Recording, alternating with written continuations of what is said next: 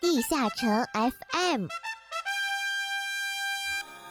地下城 FM 第八十三期，国服首位真人原型 NPC 小八。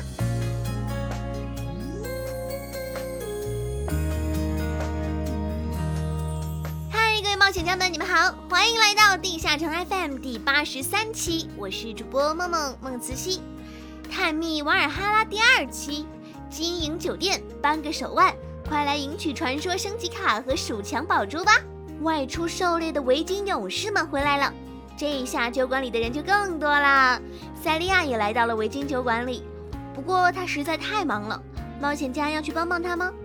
另外一个刚回来的维京勇士拉格纳洛克举办了一场扳手腕大赛，向所有维京勇士们展示你的勇武吧！唉，最近维京酒馆的生意实在太好。塞利亚实在忙不过来了，于是他请求冒险家们的帮助。冒险家也来帮个忙吧！要经营酒馆，就要为顾客们提供饭菜。每个进入酒馆的顾客都会点单，要注意顾客的要求，并去对应的锅灶及对应的酒馆给他们提供对应的饭菜与酒。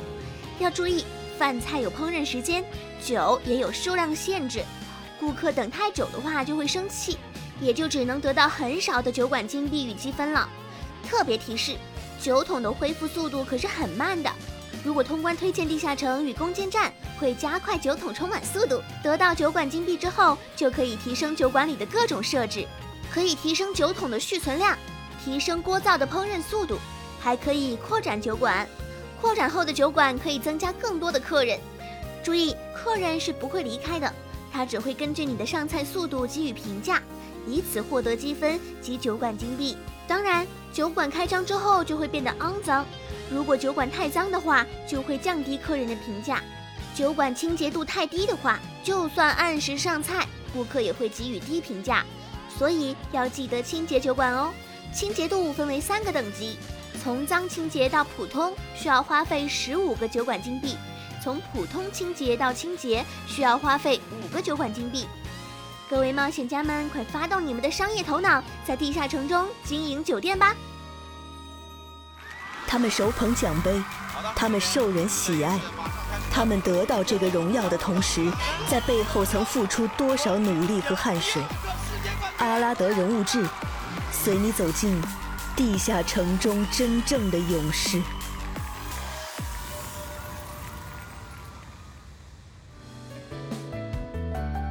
今天的人物志为大家带来国服首位真人原型 NPC 小八。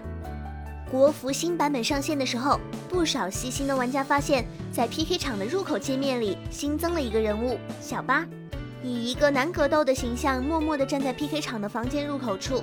同时，塞利亚的商店里也以一金币出售了一个特别的称号“小八加油”。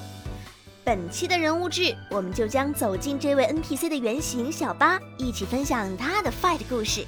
因为热爱漫画，与 DNF 结缘。小八的真名叫刘宏宇，游戏里的 ID 叫做八神魔，来自黑龙江齐齐哈尔。他乐观的戏谑称自己是被神所抛弃的男人。小八从小喜欢拳皇漫画，可是因为身体原因，却不能亲自玩街机格斗游戏，这让他非常郁闷。而有一天，他无意间看见了年长五岁的表哥在玩《地下城与勇士》这款融合了不同元素的游戏。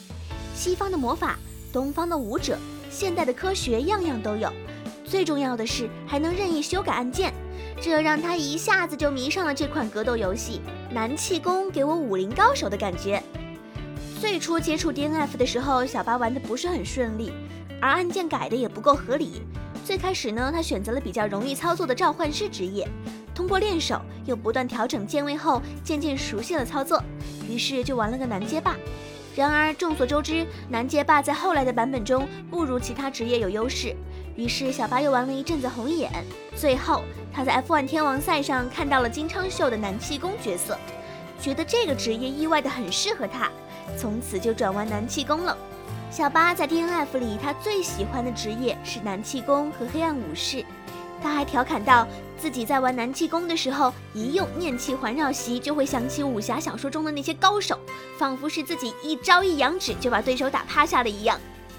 谁说三个手指就不能玩 DNF？对于小八来说 DNF 带给了他无穷的乐趣，同时也造就了他的毅力。因为只用三个手指头玩游戏，会遇到太多无法想象的困难和艰辛。他喜欢在游戏里 PK，但因为只有一个手和三根手指能自由活动，而导致操作速度不够，就只能用意识弥补，用预判的提前量来起手，用技能先发制人。小巴说，他的技术和意识都是被 DNF 群里认识的一位名叫艾斯艾莎的战法玩家虐出来的。他形容那段时间是暗无天日的三个月。小巴的极限战斗力就是一千三百多分，键位来来回回改了三年，但超越极限仍然不是一件容易的事情。实际上，他在真正玩的时候，只有两根手指能动，食指、大拇指按技能，小拇指卷曲压移动按键。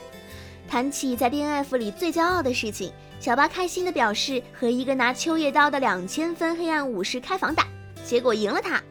因为身体的限制，他 PK 不得不开连发。不过在笔者和他沟通的同时，发现他竟然还玩蓝拳。要知道，蓝拳这种操作复杂的职业上手困难，想要单手玩更是难于登天。小巴得意地展示他的蓝拳刷图技能，一身甲子无消耗品通关，操作还是不错的。小巴进过很多很多的游戏群，总有人问他：“你技术怎么这么菜啊？”然后小巴就解释说：“因为他一个手。”刚开始别人不信。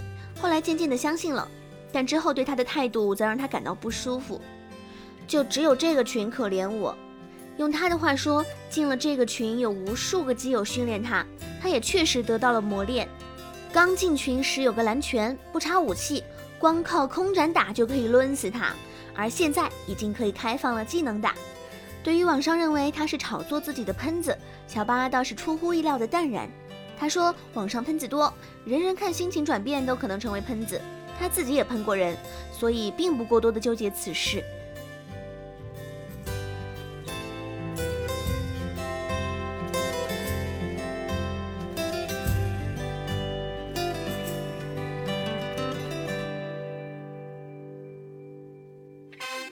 初的最初，最终的最终，随着时间流逝诞生的故事。阿拉德故事会用声音描绘地下城的种种。